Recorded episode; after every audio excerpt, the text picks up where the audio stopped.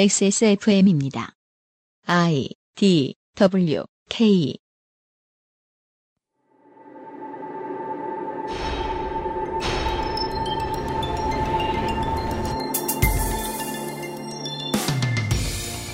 최종적인 변화는 결국 시민 개개인의 결정과 의지로 이루어지는 것이 옳습니다. 그렇다 해도 정치를 직업으로 삼는 사람은 필요하죠. 지금의 대중은 직업 정치인이라는 직업군이 싫은 것이 아닙니다. 해당 직군이 응당 가지고 있기를 기대하는 소양과 업무에 대한 이해도가 떨어지는 것에 대한 실망이죠.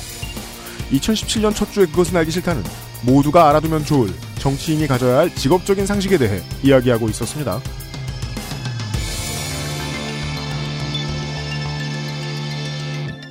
히스테리 사건 파일.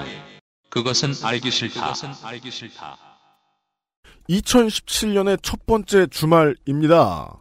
지난 연말이 그랬다시피 이 모든 심지어 전 세계의 다른 한인들 많이 사는 대도시에도 예, 어, 촛불이 켜지고 있습니다. 네. 그리고 또한 변화가 감지가 되고 있죠. 다양한 의제들이 뭔가 나올 것 같다. 음, 네. 그것이 어떻게 반영될지 혹은 섞여 들어갈지 무시당할지 이런 것들을 지켜보는 것도 예, 정치에 관심을 가지기 시작한 사람들로서는 관전 포인트가 될 겁니다. 의미 있는 수많은 논의들이 등장하고 있습니다. 그리고 그것이 의미 없이 흩어지는 것이 의미 있는 일일지 음, 에, 실제로 처음에 조직한 사람들이 의도한 대로 되는 것이 맞는지 이것도 아직 알 수 없습니다. 볼 것이 많습니다.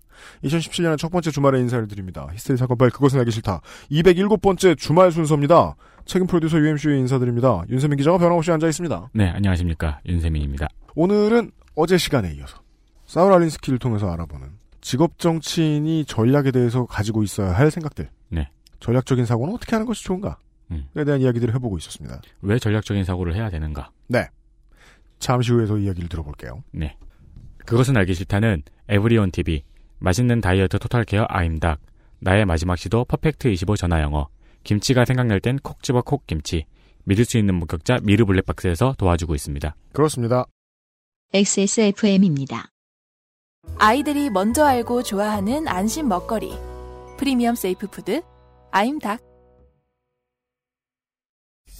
매일 들려오는 대형 추돌 사고, 급발진, 보복운전 뉴스. 아직 블랙박스를 달지 않으셨나요?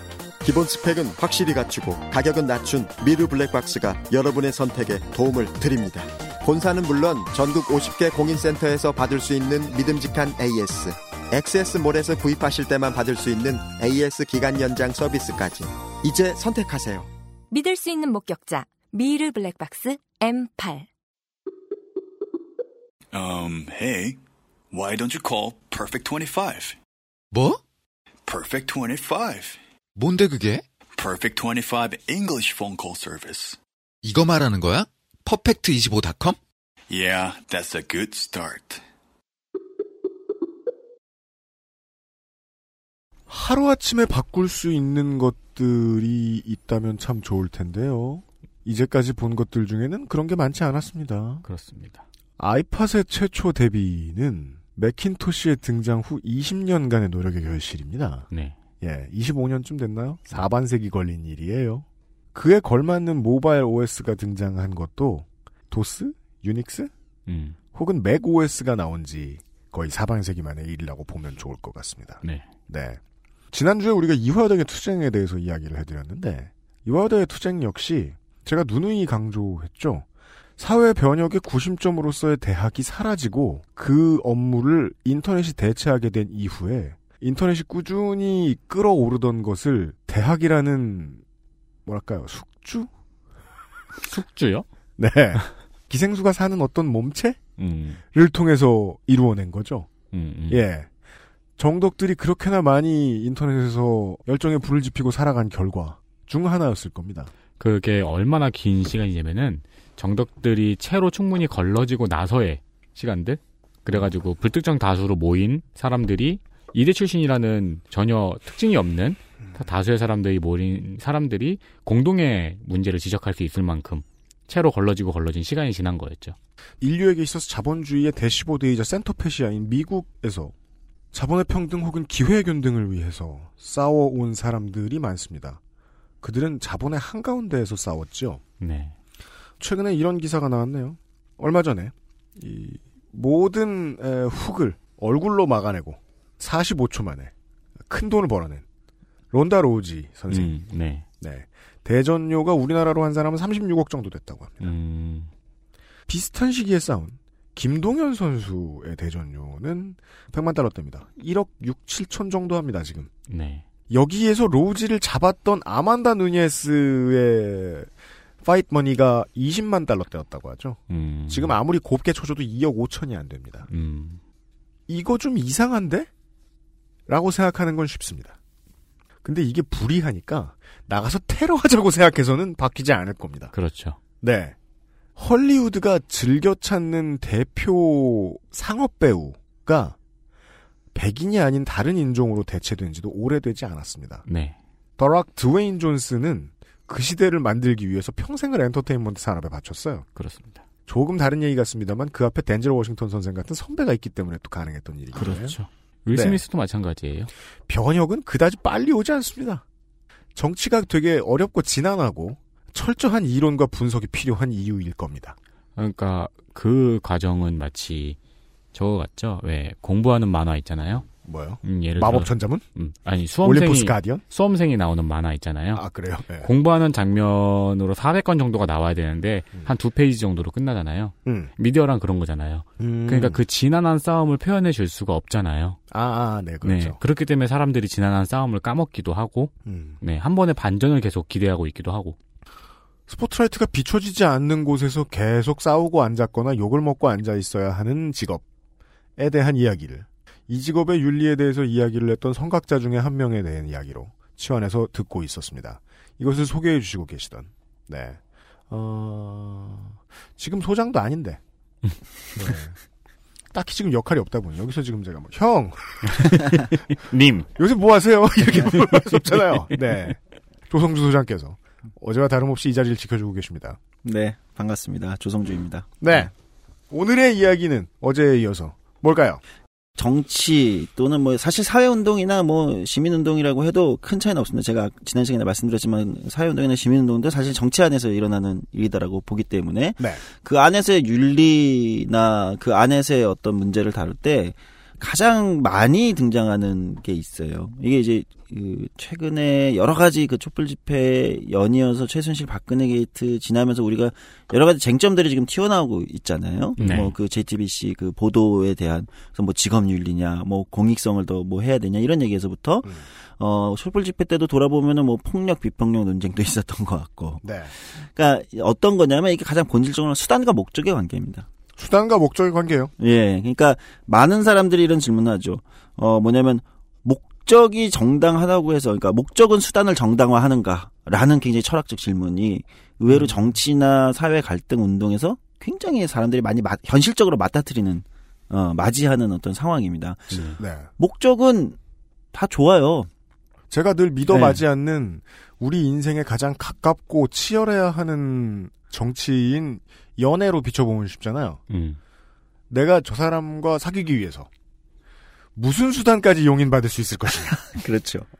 어떤 수단은 썼더니 어, 채웠고 네. 음. 어떤 수단은 안 썼더니 안 썼다고 채웠다. 네. 음.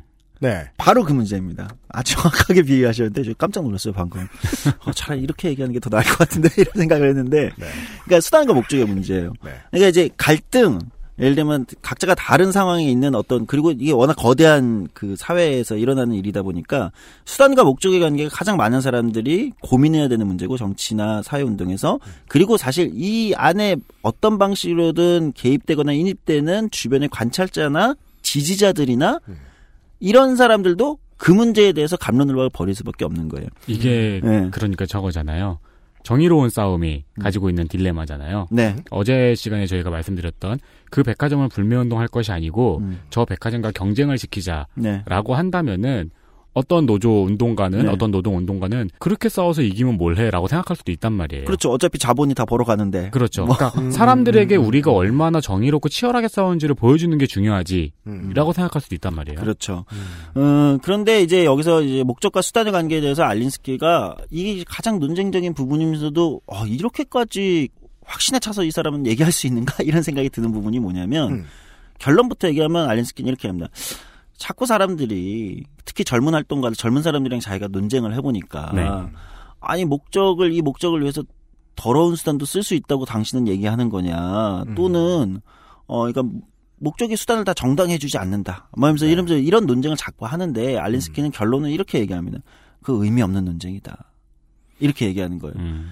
그거는 철학자들한테는 굉장히 중요한 논쟁일 수 있다. 음. 철학자들이 목적과 수단의 관계에 대해서 여러 가지 철학적으로 밝히고 하는 건 그건 철학자들의 세계다. 음. 그런데 우리는 현실에서 지금 철학을 하고 있는 건 아니다. 우리는 세상을 좀 변화시키고 뭔가 개혁시키고 이러고 하는 사람들한테는 질문이 바뀌어야 된다. 이 특정한 목적이 이 특정한 수단을 정당해 주는가. 그 연애랑 비교하셨잖아요. 네. 그러니까 이게 대상이 예를 들면 내가 너무 사랑해. 사랑의 정도가 있을 거라는 거예요. 음. 대상이 다르잖아요, 매번. 네. 그럼 매번 매번 똑같은 대상에게 똑같은 수단들을 쓰진 않잖아요. 그건 보통 그 뭐라고 부르죠? 그 저 데이트 잘하는 법 그 가르쳐 주는 사람? 저기 저기 저기 저기 무슨, 무슨- 아티스트인데 pickup pickup artist. 그래 그거잖아요. 그건. 그렇게 되지 않는다는 거예요. 그러니까 이 사람의 특정한 대상이 있는 거고 거기에 따라서 특정한 수단들이 달라진다는 거죠. 네. 그러니까 현실 세계는 그런 거다. 알린스키가 하면서 이 특정한 목적과 특정한 수단에 대해서 매번 매 상황과 이거에 맞게 생각을 해야 되는 거지. 그걸 철학적으로 자꾸 무슨 목적과 수단의 관계를 이렇게 생각하는 건 의미가 어차피 없다. 이렇게 얘기하는 겁니다. 대표적인 거 이제 이, 이런 얘기예요. 알린스키가 역시 이제 이게 시카고 쪽의 대도시에서 어떤 큰 건설회사랑 싸움을 했습니다. 네. 근데 이제 그 지역에 이 건설회사는 뭐 너무 압도적인 영향력이 있는 회사인 거예요. 예. 싸움을 하는데 거기서 이제 그 싸움이 이제 잘 됐어요. 알린스키가 와서 싸움을 잘 하고 있었던 거죠. 싸움이 이제 점점 이제 유리하게 가고 있었어요. 음. 그러다 보니까 이 저쪽 상대편 건설회사 내에서 내부 고발자가 등장을 한 겁니다. 음. 그 알린스키를 밤에 찾아와요. 음. 발렌시카에 있는 모텔로 찾아와서 호텔로 찾아와서 사진을 이렇게 몇 장을 줍니다. 서류 봉투에. 그러니까 보니까 이제 그 건설회사의 회장이 음. 동성애자다. 음. 근데 이제 당시에 1950년대 뭐 60년대 일 때 이제 주마다 달랐겠지만 동성애라는 음. 그 자체가 이제 뭐 불법인 그 이제 그런 어, 그렇죠. 시대였으니까. 네. 불법이기도 했고 뭐 시민들의 인식은 더 그렇죠. 말할 것도 아니었죠. 굉장히 이제 안 좋은 일은 지금이야 네. 뭐 동성 결혼도 합법화되는 나라인데 미국이 그렇죠. 네. 당시엔 그랬다는 겁니다. 그러면서 내가 이제 이런 이 회장의 추문, 이제 그 사람은 추문이라고 표현한 거겠죠. 동성애는 이 관련 사진과 증거들이 다 있다. 이걸 써라 당신이 알린스케한테 준 겁니다. 음. 어왜 그러면서 이제 이 회사를 이제 완전히 이제 몰아붙일 수 있는 중요한 알린스키 입장에서는 자료를 받을 수 있게 된 거죠. 네. 그러네요. 꽤 유리하게 될 만한 거예요. 그렇죠. 근데 알린스키가 거절합니다. 이유가 아, 뭘까요? 나는 나는 필요 없습니다. 이런 추악한 수단으로 굳이 이 싸움을 하고 싶지 않습니다. 거절을 해요. 음. 여기까지는 이제 되게 일반적인 얘기입니다. 그죠. 그 아, 이면이 더 궁금합니다. 그렇죠. 전략적으로 무슨 계산을 했길래 그걸 네. 안 쓰나. 그 우리가 그 이것이 옳지 않기 때문에 거절한 것이 아니고 다른 전략이 있을 것이다라고 판단하는 건 어제 들었던 내용 때문이죠. 네. 그렇죠. 똑똑해졌어요. 그 네. 근데 이제 그러고 나서 알린스키가 이거에 대해서 쓴 이야기가 저는 굉장히 인상 깊었는데 그건 이렇게 얘기하는 겁니다. 그 수단을 쓰지 않고도 싸움을 이길 수 있는 다른 수단들이 나에게는 있었다. 음. 그 당시에. 카드가 많은데 왜 비열한 수를 쓰냐? 그렇죠. 그런데 알린스키가 그 다음에 근데 만약에 내가 그 싸움에서 다른 수단들이 만약에 그 싸움이 처음부터 잘 안 돼가지고 없었으면 자긴 주저하지 않고 그 사진들을 썼을 거다. 음. 즉 알린스키가 얘기하는 겁니다. 어떤 다른 수단들이 옵션들이 있느냐 그리고 어떤 상황이냐 싸움이 패배가 임박한 순간이냐 아니면 이기고 있는 거냐 이런 상황에 따라서 자기가 우리가 선택하는 정치적 수단들이라는 건 매번 다르다는 겁니다. 다시 연애로 놓고 돌아와 보니까 훌륭한 애인감입니다. 누가요? 알린스키가요. 왜요? 연애를 생각해보면- 엄청 많이 했대요. 아, 그래요? 젊었을 때를 생각해보면요. 내가 지금 이 사람의 마음을 얻기 위해서 지난번에 쓴 방법을 써야지라고 생각했던 적은 단 한 번도 없거든요. 음. 그건 되게 모량심하고, 그, 그거야말로 좀, 그니까 좀 비인간적으로 보였다고 할까요? 아 근데 번갈아 쓰는 경우는 있어요. 아, 전 그래 본 적도 없어요. 그 한 다섯 번 정도 지난 후에 아, 내가 96년에 네. 그랬었는데 하면서 그럴 수도 있을진 모르겠으나 어 이겨야 될 상대와 마음을 얻어야 할 상대에 따라서 전략이 달라지는 것은 효, 효율적이기도 한데 더 인간적인 것 같아요, 그게. 음. 음, 그렇죠. 예, 네. 저는 오히려 그게 비인간적이고 냉혈한이라고 생각하지 않아요. 음. 예. 맞아요. 그러니까 이게 알린스키가 더 인간적으로 알린스키도 얘기하는 이유는 그게 현실을 살아가는 평범한 사람들의 세계의 이야기이기 때문인 거예요. 그러니까 아인스타인가 늘 굉장히 많이 강조하는 게 어, 현실의 정치, 현실의 사회는 어, 무슨 천사들의 세계가 아니다. 음. 인간은 천사가 아니 아니니까 인간 아니냐. 그러니까 그런 논리로 아름다운 도덕과 이런 율- 예- 얘기로만은 설명할 수 없는 세상이다. 이렇게 얘기하는 거죠. 예, 재미는 이제 이 일화가 이제 굉장히 그걸 딱 내가 만약에 다른 수단이 없었다면 그리고 이게 싸움에 패배하는 순간이면 난 주저하지 않고 썼을 것이다. 그래서 누군가 그러는 거예요. 그러면 그 개인 활동가 또는 정치인의 개인의 죄책감과 그렇잖아요. 양심과 음. 가책과 이런 게 있지 않냐. 힘들 거 아니야. 이거 어쩌란, 이건 어떻게 해결할 수 있습니까? 음. 라고 누가 물었어요. 근데 알린스키가 이렇게 합니다. 도덕과 양심이라는 천사의 날개는 그렇게 당신의 고뇌, 밤, 밤에 당신이 잠 못 이룰 때, 죄책감과 음. 양심의 가책으로 잠 못 이룰 때 그걸 덮어줄 만큼 크지 않다. 그냥 네가 잠 못 이룰 것이다.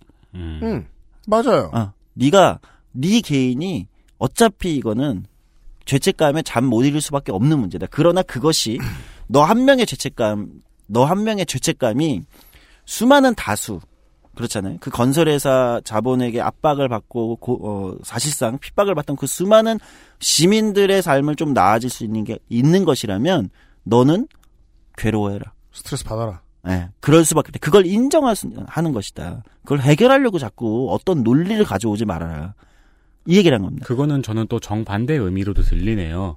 너의 딜레마, 너의 고민도 민주주의 사회에서 포도알처럼 수없이 많은 의견 중에 한 의견일 뿐이다. 너는 그 의견으로서 최선을 다해라. 바로 그겁니다. 그걸 보면서 네가 할 수 있는 것을 하고 나서 음, 그리고 그것을 어떻게 설명하고 포장할 것이는 그 다음의 얘기다. 음, 라고 알린스키는 얘기하는 겁니다.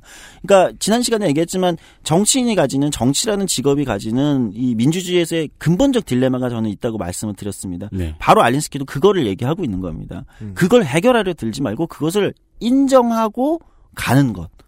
그럼에도 힘들어라. 불구하고라고 얘기하면서 그럼에도 불구하고 이 단어 굉장히 중요한데 그럼에도 불구하고 나는 이 가치를 위해서 이 수단을 쓰고 한 발 더 나가겠다. 내가 괴로울 수 있지만 음. 나는 이것에 명확한 무슨 어, 우리가 시험에서 1, 2, 3, 4, 5번 중에 답을 하나 선택하듯이 명료한 답이 있는 건 아니라는 걸 인정하면서도 음. 이걸 마키아벨리는 네체시타 네체시타라는 단어를 쓰는데 마키아벨리는 네체시타요? 네, 네체시타. 영어로는 네세서티. 완벽히는 아니지만 적당히 비슷한 단어. 짧게는 필요, 필연, 어쩔 수 없는 선택으로 요약됩니다. 마키아벨리가 정의 내린 정치인에게 중요한 세 가지. 역량, 행운, 그리고 나머지 한 가지이자 그가 가장 중요하게 꼽는 것입니다. 국가의 이익을 위해 잠시나마 정치하는 사람이 도덕적이지 않은 선택을 하더라도 시대의 요구에 부응하고 합치한다면 비난의 대상이 될 수 없으며 오히려 칭찬받고 중용되어야 한다는 함의를 가지고 있는데 이는 동시에 네체시타가 적용되는 상황이 무엇이냐고 판단하느냐가 정치인의 판단 능력의 수준을 알아볼 수 있는 척도라는 뜻이 됩니다. 그러니까 마키아벨리는 군주론에서 진정한 좋은 군주는 네체시타를 인정해야 된다. 그러니까 불가피성이라는 거 현실 세계에 넌 힘들고 스트레스 받고 잠을 못 자게 돼 있다. 그렇죠. 예. 간혹 가다가 수면 보조제와 술의 도움을 받아라. 실제 그래서 이런 직업에 있는 사람들이 알코올 중독이나 이런 게 많이 걸리는 이유가 있어요. 정치인들이 알코올, 술 문제 또는 뭐 이성 문제, 음. 어, 섹스 중독, 알코올 중 알코올 중독 또는 뭐 이런 중독성에 걸리는 이유 있잖아요. 또는 뭐 도박 같은 문제들 있잖아요.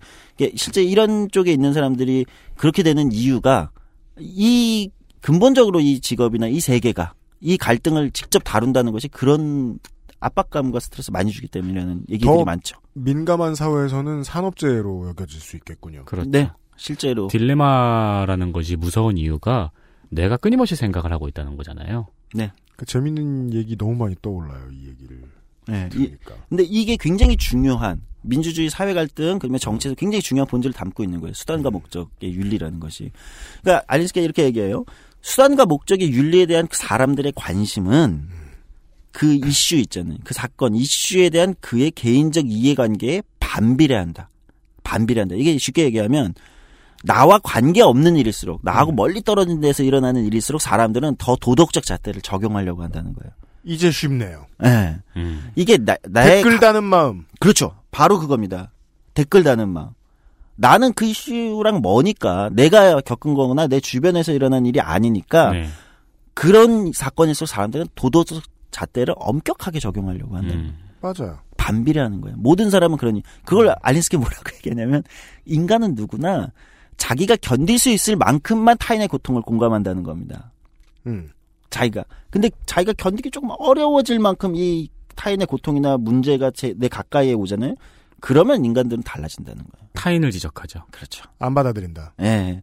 자기가 감당할 수 있을 만큼만. 아, 어. 그게 내추럴한 사회 현상이면 정치하는 사람은 다시 말씀해 주신 아까 말씀해 주신 대로 고통을 피할래야 피할 길이 없네요. 예.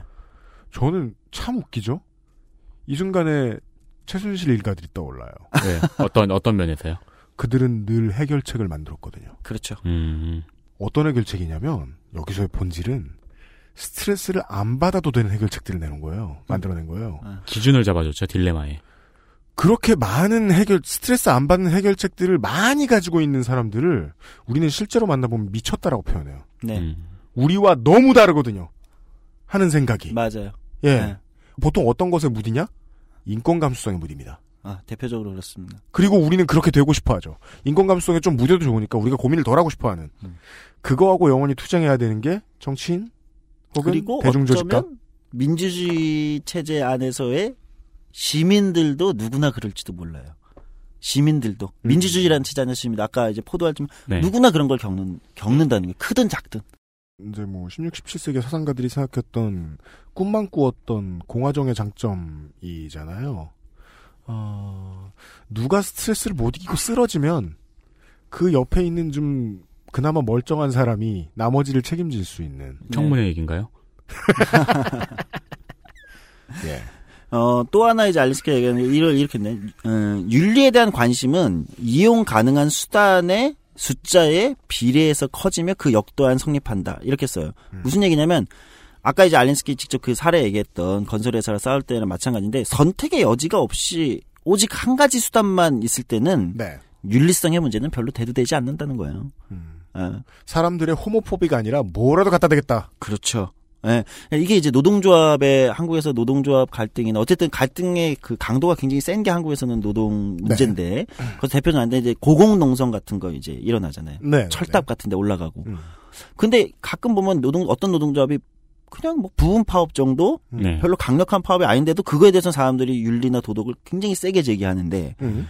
사실 강도 갈등의 강도로 비하면 뭐 철탑에 올라가고 몸을 쇠사슬로 묶고 더 세 보이잖아요. 네. 그런데 사람들이 별로 윤리적 문제를 제기하지 않는 경우가 생겨요. 음. 제기할 때도 생기지만 음. 뭐냐면 아 저는 절박하니까 음. 어. 음. 저 사람들이 다른 수단을 뭔가 쓸 게 없으니까. 그리고 그 투쟁을 하시는 분들도, 싸움을 하시는 분들도 그 수단을 선택할 때 윤리적 문제를 사실 고민하진 않는, 않는 거죠. 음. 예, 이게 뭐 법을 뭐 어겼네, 만에 도덕적, 윤리적 잣대를 고민하지 않잖아요. 그 수단이 유일하니까. 음. 아, 이제 알린스키는 좀 극단적으로 표현해 전쟁에서는 그래서 대부분의 수단이 합리화될 수밖에 없는. 그러니까 전쟁이 그래서 나쁜 거다. 음. 알린스키는 역설적으로 그렇게 얘기하는 거예요. 음. 대부분의 수단이 합리적인 전장이니까. 그렇죠. 전쟁은 특수한 상황이다. 알린스키 직접 책에 그렇게 쓰거든요. 음. 그래서 전쟁이 나쁜 거라고 얘기하는 거예요. 왜냐면 음. 인간이 근본적 도덕성을 붕괴시키는 거잖아요. 모든 수단이 합리화 된다는 건 목적과 상관없이. 음. 예. 어쨌든 그래서 그 수단의 숫자에 비례한다. 그래서 이걸 굉장히 그 마크 트웨인의 말을 빌려가지고 이렇게 하는데 에이스 4개를 들고 있는 기독교인의 자신감. 그러니까 에이스 4개를 들고 있을 때는 포카를 칠때 에이스 네. 4장을 들고 있을 때는 침착할 수밖에 없다는 거예요. 음. 그 침착함. 그러나 패가 안 좋은 사람은 그럴 수 없다는 거죠. 그런 침착함과 윤리를 그렇게 가질 수 없다는 거예요. 네. 사람들이 어떤 수단을 갖고 있냐, 선택할 수 있는 옵션이 얼만큼 있느냐에 따라서 음. 윤리를 다르게 평가해 줘야 된다는 겁니다. 윤리를. 그러니까 무슨 윤리라는 것이 원칙과 유- 원칙처럼 이렇게 정해져 있고 그걸 똑같이 적용하는 것이 아니라 그가 그 상황에 그 시점에 어떤 수단들을 가지고 있었는가 에 따라서 판단해 줘야 된다. 심하게 비약하면 오죽하면 저러겠어. 네, 그런. 얘기일 수도 있어요. 네. 우리 저 덕치료 아저씨가 네. 그 이슬람 유산 덕질 때 많이 얘기. 그 아저씨는 왜 덕치로 아저씨가 됐나요? 정감 가요. 네. 왠지 뭐 가진 것도 없이 되게 중요한데 드나들 것 같고 그 이슬람 유산 덕질기 때 했던 얘기 아니에요. 무엇을 어떻게 수탈당했기에 음. 에, 지금의 저런 짓을 하게 되었느냐. 네. 예, 예, 예.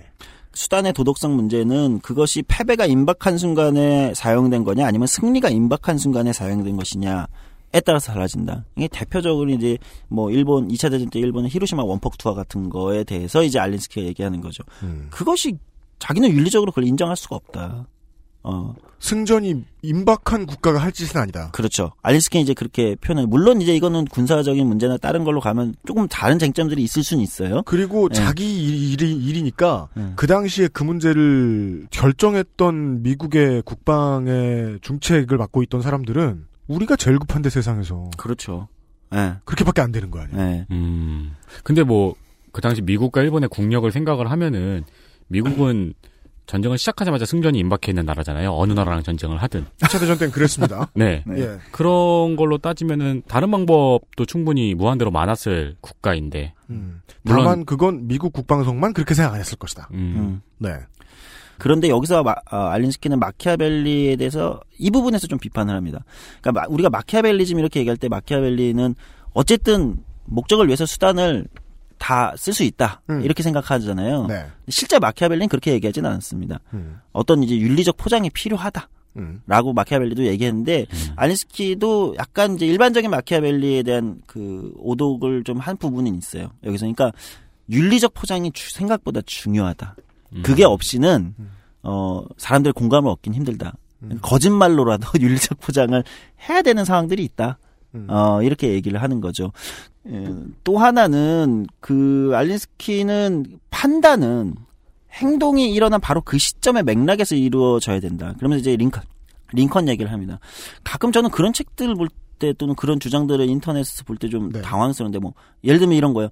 아 링컨은 사실은 인종차별주의자였다. 아, 노예 해방에 관심이 없었고 뭐 그가 한 말들을 봐라. 이러면서 이제 링컨의 막 취임 초기 발언들을 가져와 가지고 뭐 이렇게 얘기합니다. 네. 근데 그게 사실 되게 이상한 얘기라는 거예요. 알린스키는 아니 링컨은 원래 취임사에서 노예 제도에 간섭할 생각이 없다고 얘기했거든요. 음. 그런데 나중에 노예 해방 선언을 발표하고 몇 몇 년 후에 전쟁을 해 가지고 예를 노, 노예 해방이 굉장히 중요하다 막 이렇게 주장한 거죠. 알린스키 얘기는 그럼 그게 뭐가 문제냐? 음. 그게 문제냐? 취임 초기에는 뭐 여러 가지 정책 조건이 이렇게 있으니까 그렇게 얘기 못 하고 사, 상황과 조건이 되면 얼마든지 얘기할 수 있는 거다. 음. 그 맥락에서 판단해야지. 그걸 가지고 뭐 링컨은 옛날엔 이렇게 얘기했고 이제는 이렇게 얘기하니까 어 뭐가 아니다. 이렇게 얘기하는 거는 올바른 판단이 아니다. 그러니까 이걸 역설 혹은 패러독스로 보지 않는 연습이 저는 되게 매력 있어요. 음.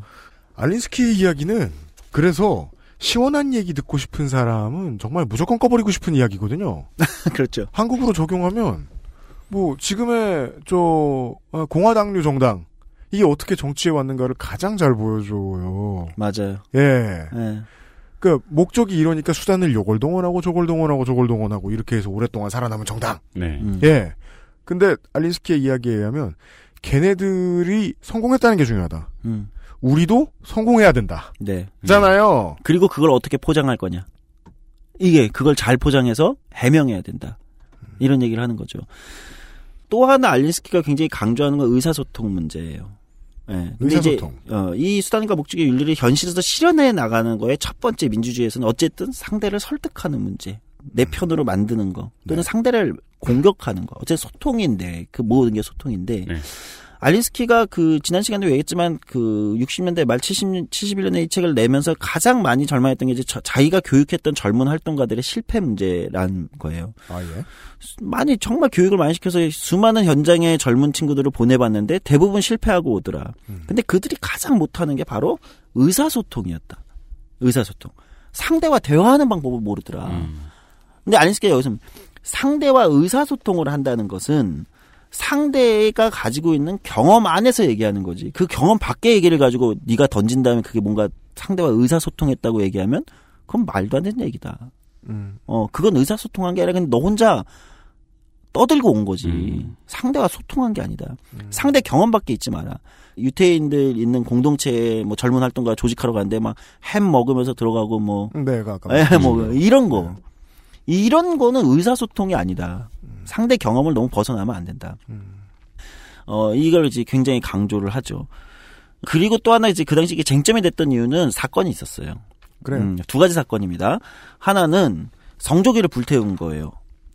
그러니까 이제 미국의 반전. 시위를 예, 반전 시위, 시위. 네. 어, 반전 시위하면서 미국에서 학생들이 성조기를 불태운 거죠. 음.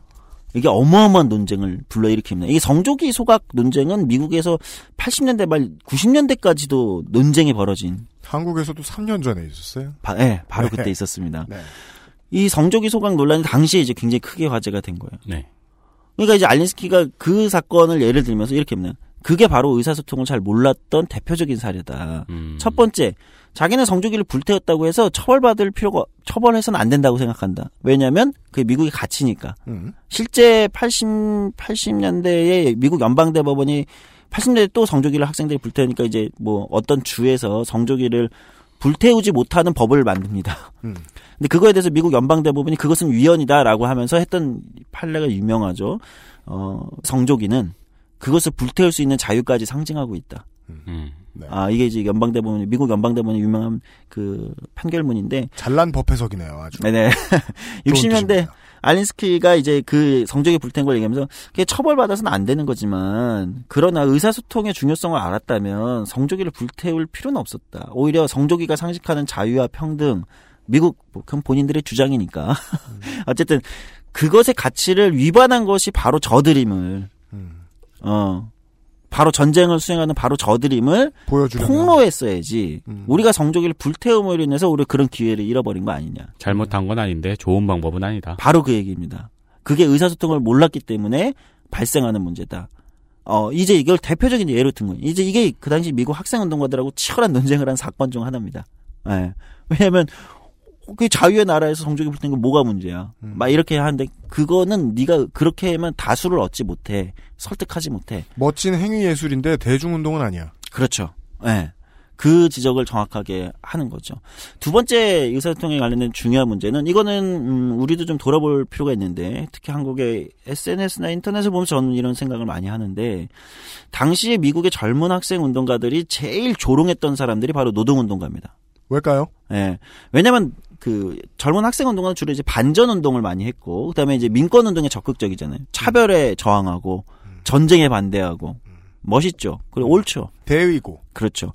근데 미국의 노동조합은 굉장히 보수적인 노동조합이에요. 아무리 뭐 산별노조 회의가 되고 기존의 AFL보다는 뭐 진보적으로 바뀌었다고 하더라도 전쟁에 찬성하는 노동조합이 많았어요. 음. 그리고 이제 여전히 그때까지만 하더라도 흑인들은 노동조합에 가입하지 못하게 하는 룰을 가진 노동조합이 많았습니다. 그러니까 내수 경기 진작에 가장 먼저 소- 그 효과를 체험하는 사람들은 정규직들 맞아요. 그리고 중경공업에 종사하는 사람들. 네. 그러니까 노동조합에서는 전쟁 반대 입장을 정확하게 내지 않았고. 그들은 찬성을 해야지 자기들 월급이 올라가잖아요. 그럼요. 예. 일자리도 생기고. 네. 예. 그 다음에 인종차별 문제. 흑인들이 들어와서 우리의 일자리를 뺐으면 어떡하냐. 그거는 한국의 비정규직 문제와 닮아 있네요. 예, 아주 유사하게 닮아 있습니다. 음. 그러니까 이 두 가지 문제 굉장히 미온적이었던 거예요. 음. 심지어는 아마 뉴욕이었을 텐데 학생 운동가들이 반전 집회하는데 노동운동 노동조합 지도자들이랑 충돌을 빚습니다. 그 노동조합이 조합원들을 동원해서 강목을 갖고 와가지고 두들겨 패요 학생운동을 린치를 하는 사태가 벌어집니다. 음. 그 이후로 이제 양쪽의 감정이 아주 극단적으로 격화되는 거죠. 음흠. 그래서 학생운동가들이 노동운동가들을 뭐라고 부르냐면 하드 햇이라고 불렀습니다. 무슨 뜻인가요? 그러니까 딱딱한 햇 모자. 음. 그러니까 안전모를 많이 쓰잖아요. 음, 음. 그러니까 주로 건설도 그 노동자들이 네, 네. 많았으니까 특히 건설 노조가 인종차별이 좀 심했거든요. 네. 여전히 건설 쪽은 이제 그 일종의 closed shop 같은 거죠. 뭐냐면 이제 자기 조합원만 이제 예를 들면 건설 현장에 써야 되고 음. 일거리 이게 이제 굉장히 강력하기 때문에 네. 흑인들이나 히스패닉이나 이런 사람들에게 일자리를 안 주고 이제 내부를 하는 게 많으니까요. 그러니까 hard hat이라고 불렀어요. 이게 조롱의 의미입니다. 음, 네네. 그러니까 우리로 따지면은 어떤 용어랑 비슷할까? 우리 뭐 귀족 노조, 철밥통. 철밥통, 뭐 하여튼 그런 류의 단어들이랑 비슷한 거죠. 어쨌든 그런 조롱의 단어를 많이 썼어요. 근데 알린스키가 어, 학생운동가들 논쟁에서 있는 그런 단어 쓰지 말아라. 니들이 물론 전쟁에 자꾸 찬성하고 인종차별에 어 지금 이제 인종차별을 옹호하는 노동자들이나 노동운동이 잘못됐다는 건 맞는 얘기다. 그런 니들이 그렇게 하드해시라고 조롱하고 그런다고 현실이 바뀌냐. 어 그들을 조롱할 게 아니라 그들을 어떻게 설득할 것인가를 고민해야지 니들이. 그러니까 제가 요새 너무 많이 하고 싶었던 이야기를 음. 들은 것 같아서 가장 근본적인 질문을 던지고 싶은 거예요. 요새 세상에 대해서 갑자기 깨어나서 어떠한 어떠한 불만을 이야기하고 이런 게 잘못됐다고 지적하고 싶은 사람들한테 네. 너 쟤네들 니네 편 만들 거야 아니야? 네. 안 만들 거면은 학살할 거야? 네가 이디 아민이야? 먹을 거야? 그 사람들을? 예. 그러니까 바로 그들이 살아온 그들의 경험과 조건의 안으로 들어가서 그 안에서 그것을 설득해내고 바꿀 생각을 해야지 밖에서 조롱한다고 그들이 바뀌는 것은 아니다. 어제하고 오늘하고 다른 중요한 얘기가 나와요. 그 이겨야 되는 상대편일 경우에 그 사람들의 경험 밖에서 움직여서 혼란을 주고 네. 포섭해야 하는 주변 사람들일 경우에 그 사람들의 경험 안으로 들어가서 말을 붙여라. 네, 바로 그겁니다. 근데 심지어 우리는 대학교 때 배웠어요. 네. 농촌에 가서 형님들, 누- 저 어머님들, 누님들하고 친해지는 방법 음, 가르치거든요.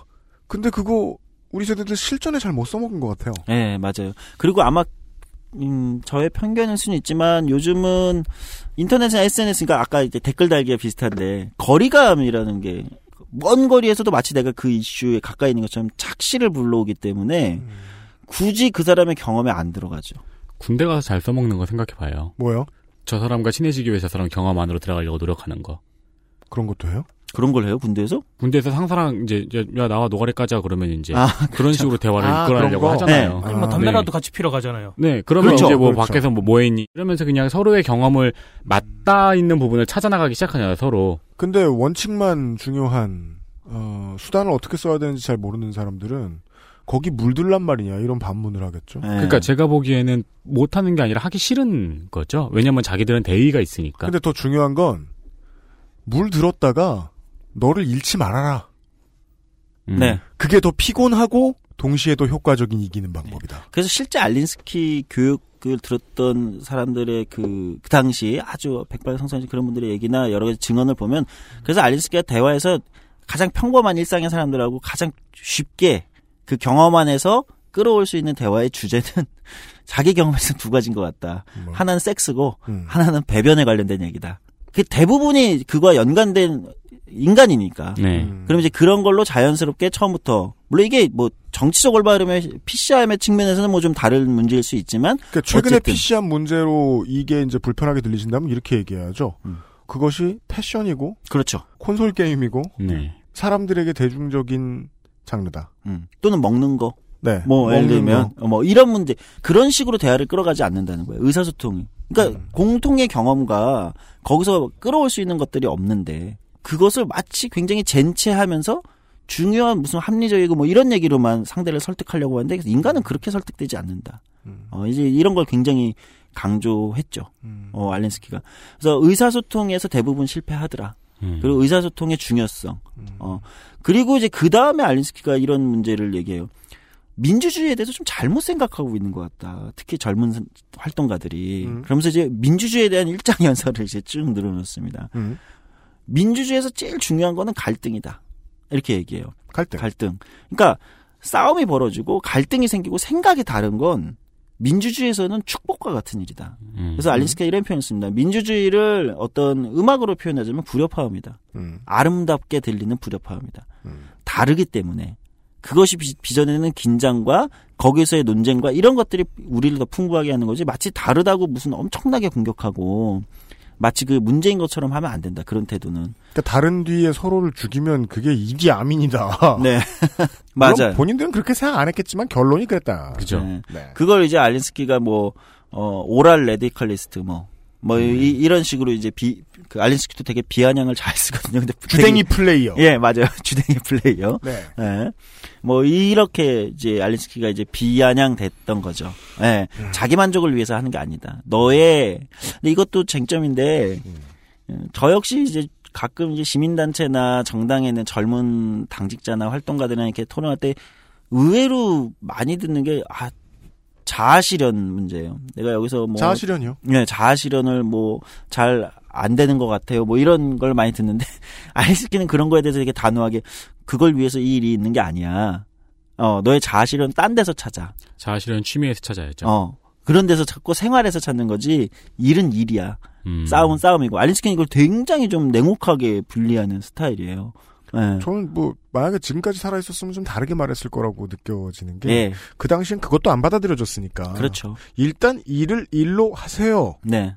예. 맞아요.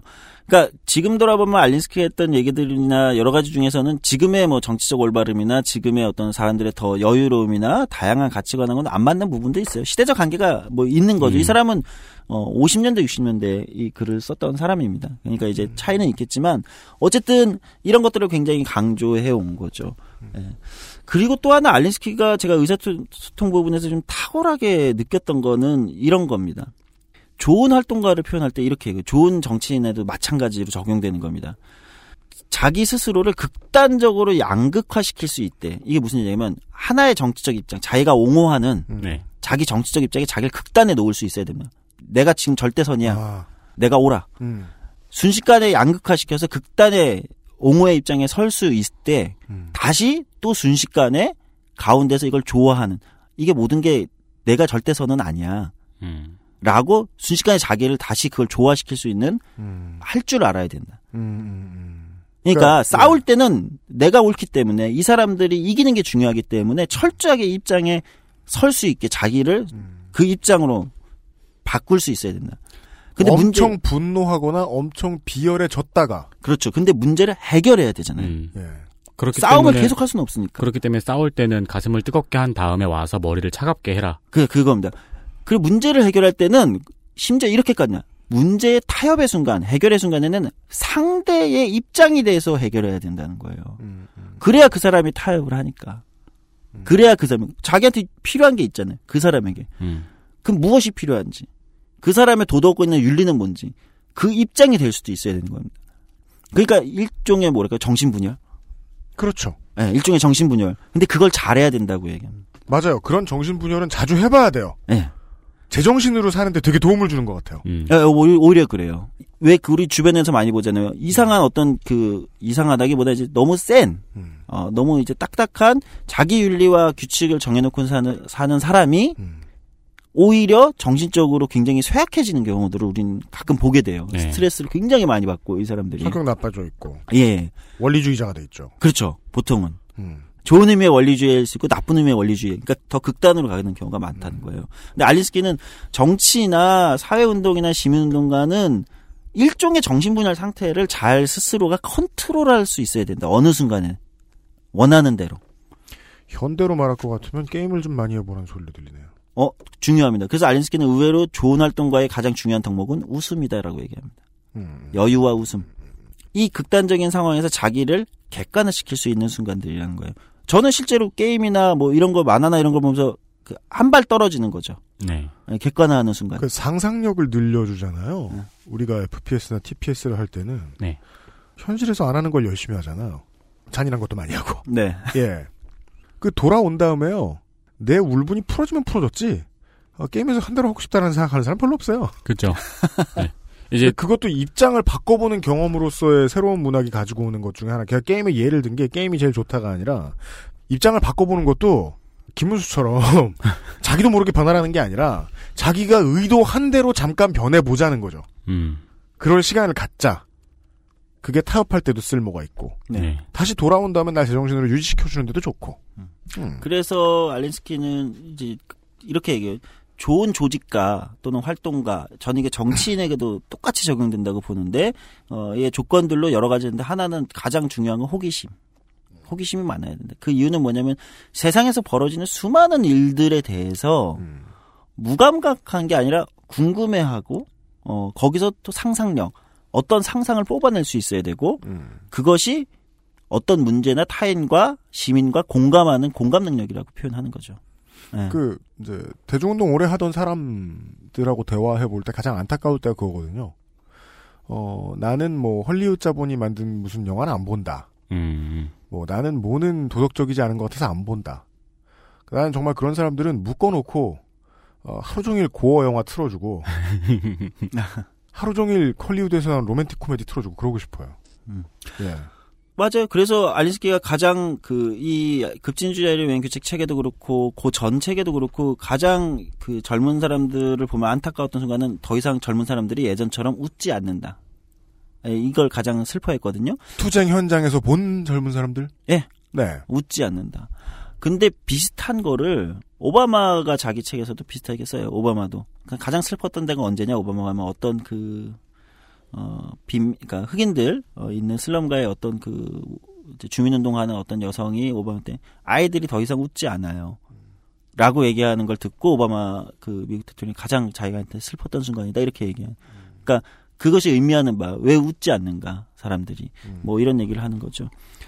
본질적으로 알린스키는 민주주의란 체제 안에서 어떻게 싸움을 해나갈 것인가. 그러려면 당신이 인정해야 되는 건 정치적 상대주의다.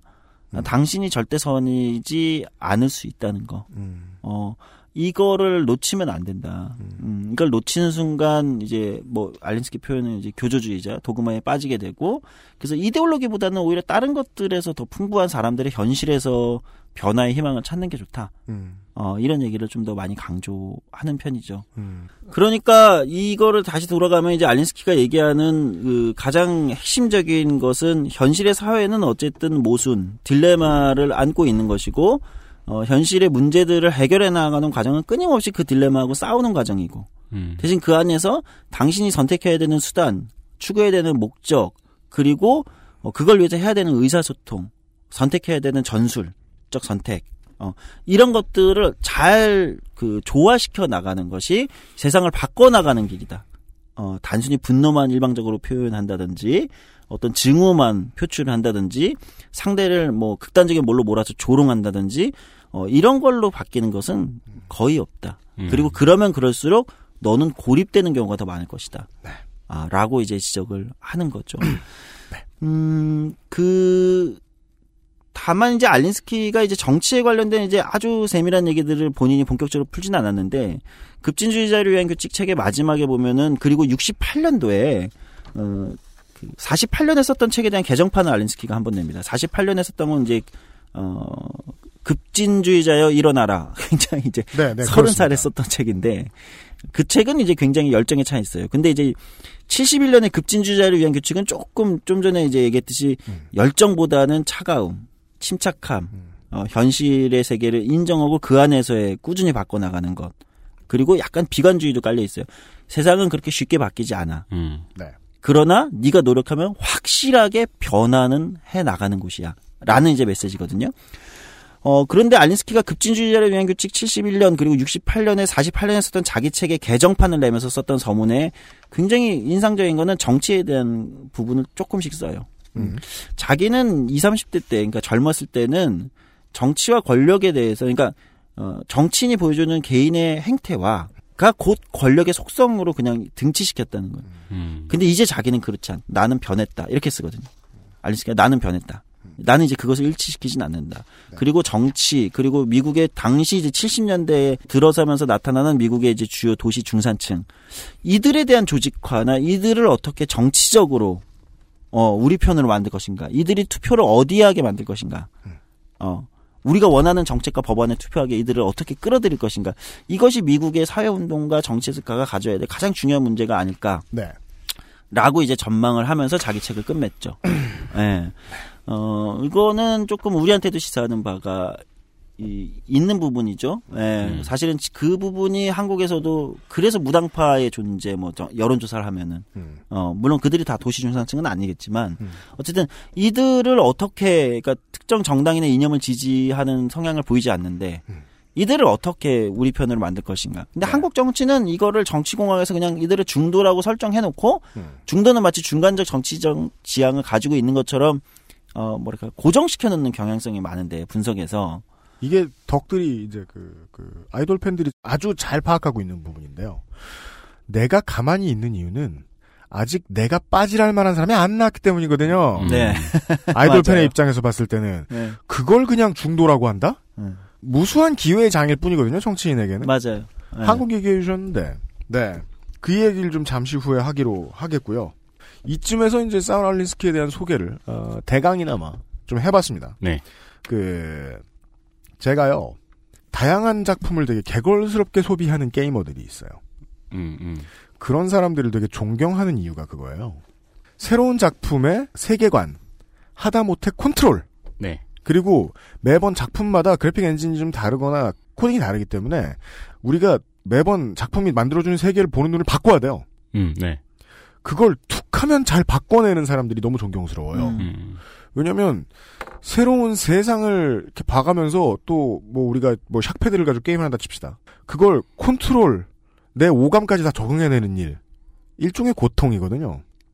맞아요. 그 GTA 한참 하다가 운전 방식이 다른 게임을 하면은 한참 헤매요. 그 저는 지난 시간부터 이런 이야기를 하고 싶은 거예요. 방향하고 카메라 움직일 때 음. 좌우 방향성, 상하 방향성만 한 번 바꿔도 나는 세상이 바뀌어요. 음. 놀라서 덜덜 떨어요. 네. 예. 근데 정치는 한 사람 한 사람을 설득해낼 때마다 그걸 바꿔야 되는 작업이잖아요. 네. 음. 예. 훌륭한 게이머를 위한 직업인지도 몰라요. 네. 정치는. 그럴 수 있어요. 네. 세상이 늘 바뀌는 걸. 시시각각 바뀌고 내가 각각 맞죠. 내가 보는 각도를 바꿨을 때마다 계속 바뀌는 세상을 어떻게 조직화해내고 우리가 생각했던 목적을 이루어내는가를 생각해보면 보통 모험이 아니니까 고통스럽지 않을 일은 없다. 근데 네. 이제 우리가 그런 게임을 할 때 그 저도 꽤뭐 게임을 좋아하지만 가져다주는 또 굉장한 카타르시스와 네. 흥분이 있잖아요. 예. 공략 안 보고 갔을 때그 비슷한 거예요. 정치나 민주주의 정치에서는 특히 그것이 주는 강력한 그 보상이 있는 거예요. 예. 그러니까 자꾸 정치인들이 막 그 사회적으로 굉장히 명망 있고 뭐 이룰 거다 이룬 것 같은데 그 사람이 정치하고 싶어 하고. 가끔 우리가 이해 못 하겠다. 음. 저 사람 뭐 가진 것도 많고 뭐 유명하고 뭐 돈도 많고 뭐 뭘 더 하겠다고 저 저 수모스러운 일을 음. 수모로 당하는 경우가 더 많아요. 괴롭죠. 실패하고 괴로운 네. 게더 많아요. 저걸 저러고 있을까? 심지어 그 정치인으로 하려고 선거 진행할 때 다 털리잖아요. 네. 인생을. 그렇죠. 그렇죠. 네. 그럼 우리가 보기에는 아니 저 돈으로 떵, 평생 떵떵거리고 살 수 있는데 왜 하필 들어와서 한 번씩 털리지? 음. 그러나 그것이 가지고 있는 건 뭐냐면은 민주주의 정치에서 세상을 바꿔 나간다는 거. 음. 그거는 꼭 바꿔 나가는 게 진보적 방향만을 의미하진 않나요. 어떤 방식으로든 음. 어, 공동체에서 어떤 사회를 구체적으로 변화시켜 나가는 그것에 있다는 것이 주는 강력한 희열과 카타르시스가 그 정치라는 직업의 세계에 있는 거죠. 그것이 이제 소위 말하는 직업적 정치인들의 가급적 드라이하게 해석해 보자면 음. 내가 지난번에 골프를 같이 쳤던 기업 총수가 음. 어, 내가 위반했던 어떤 법 때문에 네. 지난번보다 이번에 나를 만났을 때 훨씬 기뻐해. 음. 그것도 나름 세상을 바꾼 듯한 네. 뿌듯함으로 음. 다가올 수 어. 있죠. 그리고 너무나 많은 시민들과 존재들의 삶에 중요한 선택을 내가 중요한 일을 하고 있다는 걸 이만큼 많이 주는 세- 직업 세계는 없을 거예요. 중요한 일을 하고 있으니까 실제로 네. 정치가 중요하니까. 음. 예. 그걸 바라보았던 사람들이 어, 지금도 참 많은데 한국에서는 어떻게 하고 있는가? 이제까지 우리가 들었던 이야기를 베이스로 잠시 후에 한번 나눠보겠습니다. XSFM입니다. 콕 집어 콕. 믿어도 되는 김치를 찾을 땐 콕 집어 콕. 햇서 빙진 김치. 재료부터 공정, 유통까지 안심. 직접 구매한 재료로 만드니까요. 그러니까 김치가 생각날 땐 콕 집어 콕. 3.5인치 터치스크린과 풀 HD 초고화질로 믿을 수 있는 목격자 미르 블랙박스 M8 살찔까봐 걱정되지만 야식과 맥주 한 잔을 포기할 수 없다면 premium safe food 아임닭 겨울엔 야구 볼 일 없으시잖아요. 네. 시간 나면 뭐 보세요? 요즘은 격투기 많이 보죠. MMA야 뭐 네. MMA. 언제 봐도 시간이 잘 가니까. 네. 네. 그리고 요즘은 이제 NBA 가끔 보고. 농구요? 예. 네. 근데 뭐 게임하고 게임하고. 예. 콘솔 쓰세요? PC 쓰세요? 콘솔이요. 플스요? 예. 3? 포. 포? 예. 아이고. 저 최근에 장만했는데 진짜요? 아 중고로 장만했어요. 근데 저랑 비슷하시네. 예. 근데 아 생각보다 타이틀이 많이 없어 별로 없죠? 음, 좀 그리고 답답해요. 우리 같이 없이 사는 사람들은 음. 호환이 다 될 거 아니야? 호환이. 아 그러니까 짜증나. 미칠 것 같아요. 전 다 되는 줄 알고 산 거야. 또 이 바보가. 아 그래요? 사- 살다 콘솔 처음 사봤거든요. 이번 크리스마스 때. 아 이거 뭐 플스 3나 이런 거랑 스위트 다다 호환- 되는 줄 알았어요. 아, 예. 아, 닌 거예요. 플스 네. 2를 사야겠더라고. 그러니까 옛날 게임도 좀 해보고 싶은데. 네, 너무 많. 그 요즘 좀 스트레스예요. 그래서 사실 세상 사람들이 기업하는 사람들도 아니 뭐 연구실에 있는 사람들도 정치하지 않아야 되는 사람이 없어요. 전 그런 생각이 들더라고요. 맞아. 아니 호환성을 생각하면서는 이런 걸 고려해야 되잖아요. 공장에 들어가는 비용, 음. 개발에 들어가는 비용, 공장에 들어가는 개발 비용들 중에는 뭐 발열 문제, 무게 문제, 크기 문제, 도덕적으로 혹은 팬덤을 위해 생각해야 되는 문제는 어, 호환이 되지 않기 때문에 우울해하는 우리 같은 사- 옛날 사람들. 맞아. 그 안에서 밸런스를 잡고 결정을 했더니 우리가 벌어졌잖아요. 옛날 타이틀을 주, 주렁주렁 들고 있는 사람들이 마음속에서 정치를 하지 않는 곳은 없습니다. 그래서 그이저 미국의 서- 온라인 서점 같은 데서 책을 찾아봤어요. 급진주의자를 위한 규칙 Rules for Radicals는 1971년에 나왔네요. 주제가 이렇게 써 있어요. 민본주의. 물론 그 그레스루츠라는 단어는 다양한 해석이 가능하겠습니다만은 음. 한국에서 번역돼 나온 말은 어, 풀뿌리 민주주의 이런 거죠. 네, 그걸 한국에서는 풀뿌리 이렇게 번역하는데 그거에 대해서 정착들은 좀 이견들은 있더라고요. 굳이 풀뿌리라고 네. 번역해야 되냐? 식욕을 꼭 해야 되냐. 네. 예. 굳이 살짝 비틀어서 뭐 민초라고 쓰든지 뭐, 아, 뭐 다양한 뭐 예가 있겠지만. 예. 어, 그리고 대중조직화 에 대한 책이다.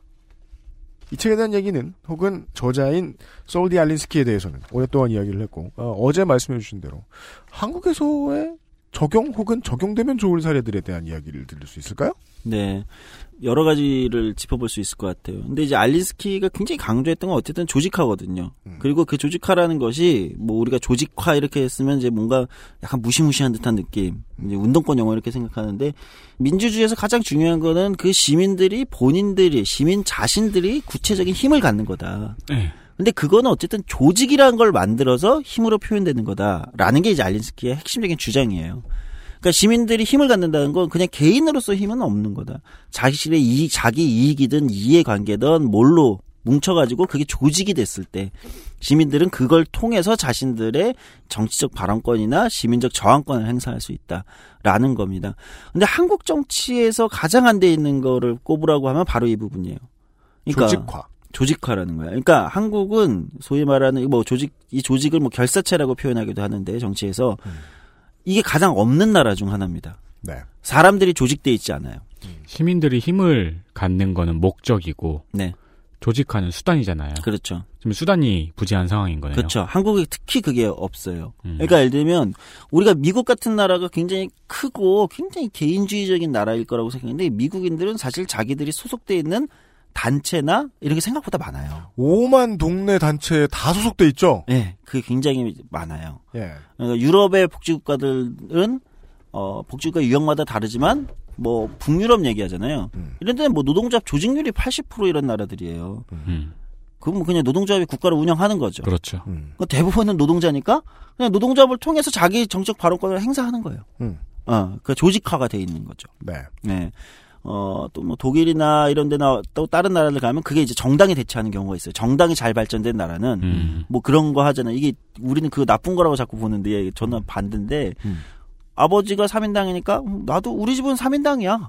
음. 할아버지 때부터 우린 다 그냥 그냥 다 3인당이야. 나나 김인당 하면 집에서 쫓겨날 것 같은데 음. 뭐 이, 런 거. 네. 그거 되게 이상하게 들리지만 음. 그 정당이 그만큼 거기는 정당이라는 게 그만큼 가족들이나 패밀리 안으로까지 조직화가 돼 있다는 얘기지 않습니까? 조금 이상하게 들리지만 그렇지 않거나 그런 문제에 대해서 고민이 아예 없는 것보단 낫다. 훨씬 낫죠. 혹시 정당의 수가 많은가요? 아니에요. 그런 나라일수록 정당이 크고 오래 있는 거죠. 음. 정당 숫자는 많잖아요. 등록된 정당의 숫자는 많을 수 있지만 보통 이걸 뭐라고 하냐면 등록된 정당의 숫자는 우리도 되게 많잖아요. 네, 네, 그러니까 주요 정당, 네. 작동하는 정당, 음. 사회에 이제 어떤 그 기둥으로 작동하는 정당. 그거는 보통 그런 나라들이 두 개 아니면 세 개 정도. 음. 요즘 맨날 하는 얘기 아니에요. 정치에 대한 효능감을 음. 오랫동안 받은 거다. 어, 그럼요. 몇 대째. 그 안에서 살아가는 거예요. 음. 그러니까 이상한 표현이지만 정당 안에서 살아가는 겁니다. 음. 그런 나라들은 어떤 나라는 그게 노동조합이 대체하는 거예요. 음. 그냥 노동조합 안에서 살아가는 거예요. 태어나서 태어나서 아버지 태어날 때부터 아버지가 자기 가족은 다 노동조합의 조합원이고 노동조합에서 실업급여를 받고 무슨 수당을 받고 취업을 그것을 통해서 하고 고용 안정하다가 어, 해고를 당하거나 뭐 퇴직을 하면 그 또 노동조합을 통해서 또 딴 데로 그러니까 그렇게 돼 있는 나라. 그 말인즉 자기 목소리가 어딜 통해서 전달되는지를 인식을 하고 있다는 거네요. 그렇죠. 그게 제일 효과적으로 잘 되고 있는 대한민국의 정치 조직이 한나라당이잖아요. 네. 지금 한나라당 말고. 예. 과거에 이제 공화당당이잖아요. 예. 왜냐면 사람들이 정치 오는감을 제일 많이 느껴보는 곳이니까 거기가 우리 집 집값이 이렇게 해서 올라가고 음, 음. 이렇게 해서 내가 직원들한테 월급을 더 줬대고 경험을 해본 정치 네. 효과를 그래서 어, 보면은 알린스키의 이 이론대로 보면은 한국은 그런 기초 조직화, 조직 단위가 없는 거예요. 정당도 약하죠. 노동조합 조직률이 해봤자 10% 수준. 노동조합으로도 그게 조직 안 돼 있고 아예 노동조합에 가입하지 못하는 노동이 훨씬 압도적이죠. 네. 그렇다고 무슨 다양한 막 아까 그레스루시라고 표현한 그 그걸 저는 그냥 뭐 기초 조직, 뭐 지역 조직 이렇게 표현하는 것도 나쁘진 않다 이렇게 생각하는데 네. 어 그런 뭐 풀뿌리라고 얘기하던 그런 것들이 굉장히 다양하게 조직돼 있는 나라도 아닌 거예요. 음. 그러면 평범한 시민들이 이 정치라는 권력 자원을 분배한 역에 접속할 수 있는 과정이 뭐냐는 거예요. 한국에선 이게 인맥입니다. 음. 이게 인맥인 거예요. 음. 그러니까 그걸 유난히 한국은 과시하죠. 내가 유명한 어떤 권력자와 친척이고 뭐 사촌에 모으면 뭐 음. 그러니까 그걸 동원할 수 있는 사람들이 유리한 거예요. 음. 우리 지금 보고 있지 않습니까? 최순실은 박근혜 대통령의 자기의 인맥을 통해서 국가를 동원해 버린 거 아닙니까? 음.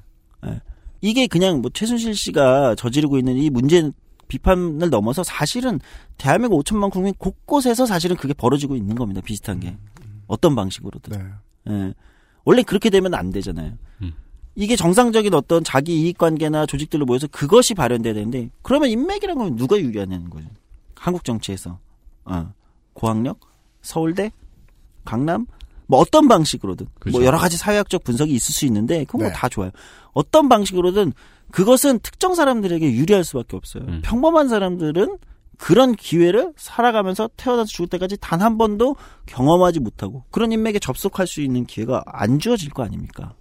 그러니까 이게 사실 어떤 사회 현상으로 무슨 뭐 결혼의 혼맥을 통해서 연결이 되던 뭐 지역을 통해서 연결이 되던 학벌을 통해서 연결이 되던 그런 방식으로밖에 작동이 안 하는 거죠. 근데 그거는 사회를 평등하게 만든다기보다는 어떤 방식으로든 불평등하거나 차별로 존재하게 되는 음. 결과로 나온다는 거죠. 같은 인맥인데 신기하네요. 우연히 생긴 인맥 우리나라에서 음. 어, 우연히 생긴 그 인맥 나도 몰랐는데 우리 엄마가 사실은 그 사람과 아는 사람이었다고 하면서 위기 상황에 소개시켜준 변호사라든가 네. 의사라든가 맞아요. 우, 예, 우연히 생긴 인맥인데 네. 말씀하신 다른 나라의 인맥이란 것은 그 목적을 이루기 위해 인위적으로 조직된 인맥인 거잖아요. 그러니까 그렇죠. 조직인 거잖아요. 조직인. 거죠. 네. 사회적 사회 이익, 그러니까 사회 음. 다양한 자기 이익이나 집단이나 이런 이익을 떼서 이미 그게 다 조, 조직화가 돼 있는 거예요.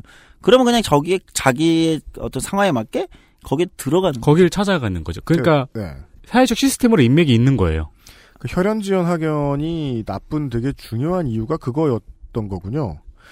정치적 결사가 있어야 할 자리에 그게 있으니까. 네. 그렇죠. 음. 그러니까 정치적 결사가 존재한다면 혈연 지연 학연은 이 인간이 살아가는데 당연히 존재할 수밖에 없는 거 그러니까 아닙니까? 저는 그게 이- 다른 방식으로 작동하게 되는 거예요. 저는 이게 어떻게 받아들여지냐면은 우리는 인맥이 있었으면 하길 바래요 한국 사회에서. 음. 근데 이런 조직이 잘 구성되어 있는 곳은 인맥이 있는 거 내가 선택해서 들어가면 되는 거예요.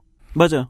예, 그렇게 작동하는 겁니다. 네. 그러니까 한국 정치의 가장 빈 부분을 굳이 얘기를 하면 바로 알린스키식으로 얘기하면 바로 요 부분일 겁니다. 그래서 이게 결과적으로 아까 이제 우리가 그 알린스키가 강조했던 평범한 시민들 대단한 거를 가지고 태어나지 못한 네. 어 평범한 시민들이 권력이라는 가장 중요한 거에 접속할 수 있는 기회가 약해지는 거죠. 음. 예.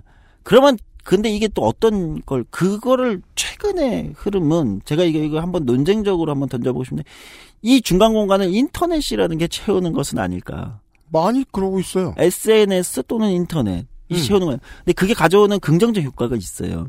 왜냐면 이게 없, 없는 사회에서 음. 접속할 수 없는 사회에서 어떤 방식으로든 접속해서 음. 자기 목소리를 내는 거 아닙니까? 네, 맞아요. 네. 이 긍정적 효과가 상당히 있어요. 음. 그런데 이게 부정적 효과가 있어요. 인터넷 SNS에 독자적인 특징이라는 게 있는 거예요. 그러니까 이게 얼굴을 마주보는 아까 얘기한 결사체, 현실에 뭐 오프라인의 저 결사체라고 뭐라고 표현은 그것은 현실 세계에 살아가는 논리가 그대로 작동하죠. 보통 사람 만나면 뭐 일단 인사부터 해야 되고 네. 밥이라도 함께 먹는. 근데 인터넷이란 공간은 그거 없이 예를 들면 다른 논리가 훨씬 많이 작동하는 경우가 많아요. 음. 그러다 보니까 음, 목소리 센 사람 네. 이런 게 이제 훨씬 더 두각을 나타내게 되고 따봉충. 그렇죠. 관종 뭐 이런 이, 이런 것들이 작동하게 될 위험성도 또 한편 똑같이 증가한 거예요. 음. 근데 지금 한국 정치에 제가 볼 때 또 하나 문제면 그런데 이걸 다른 게 채워주지 못하잖아요. 어쨌든 현실에 등장한 거고요. 또, 또 참여 기회를 늘리는 긍정성이 있으니까. 그렇죠. 정치인들이 이제는 여기에 거꾸로 소구하기 시작한 겁니다. 음. 여기에 발목 잡힌 뭐 듯한 정치인들이 나타났다. 그쵸. 발목이 잡힌 건지 본인들이 이용을 하고 있는 건지. 근데 저는 장기적으로 그거 아니에요. 자기가 이용하고 있다고 생각하는 모양인데. 실제로는 발목이 잡힌 거죠. 예. 우리나라 시장의 바이럴 마케팅 같은 거죠. 처음에는 이 기업들이 바이럴 마케팅을 이용해가지고 잘 나가는 기업들이 생기기 시작했어요. 음. 그래가지고 다들 바이럴 마케팅을 하려고 했는데 지금은 바이럴 마케팅을 안 하면 안 돼서 음. 울며 겨자 먹기로 하고 있는 거예요. 음. 효과도 없는 거를. 네. 근데 이제 이 이렇게 연결된 거죠. 그러니까 어, 어, 가끔 한국의 정당들이 자기 다른 결사체에 기반이 없으니까 음. 없으니까 이건 사실 제가 있는 진보 정당도 마찬가지예요. 뭐 유럽의 진보 정당처럼 노동조합이나 이런 데 기반이 두고 있는 게 아니다 보니까 음. 다들 인터넷이라는 공간, SNS와 인터넷이라는 공간에서 우리가 어떤 어디에 더 소구할 거냐.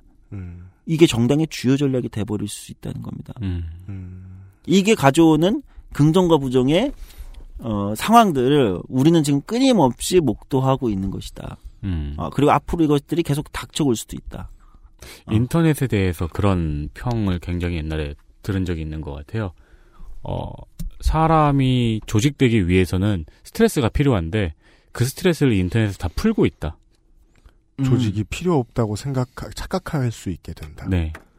왜냐면 스트레스를 잘 푸는데 그 따봉을 자꾸 주는 시스템에 자기가 익숙해지면 리니지 유저는 어딜 가나 성주를 하고 싶어 하듯이 네. 그 프로그래밍에 익숙한 일원이 되다 보니까 어, 실제로 문제를 풀어내는 것보다 이 문제에 대해서 더 효과적으로 비난하는 것이 정치적으로 더 효과적일 것이라고 믿게 돼요. 음. 네. 그러면 투쟁을 안 합니다. 그래서 제가 지금 보고 있는 지금의 SNS가 네. 가지 보여주는 제일 큰 문제가 그거예요. 실제 투쟁을 안 하는 걸 원하기 시작했달까요? 음. 네. 이 스트레스가 행동으로 옮겨지는 연료가 되어야 되는데 이게 다른 쪽으로 휘발돼 버리는 거예요. 음. 네. 그렇죠. 그렇게 보일 수 있어요. 그러니까 이제 지금은 이 부분이 가장 좀 고민스러운 거.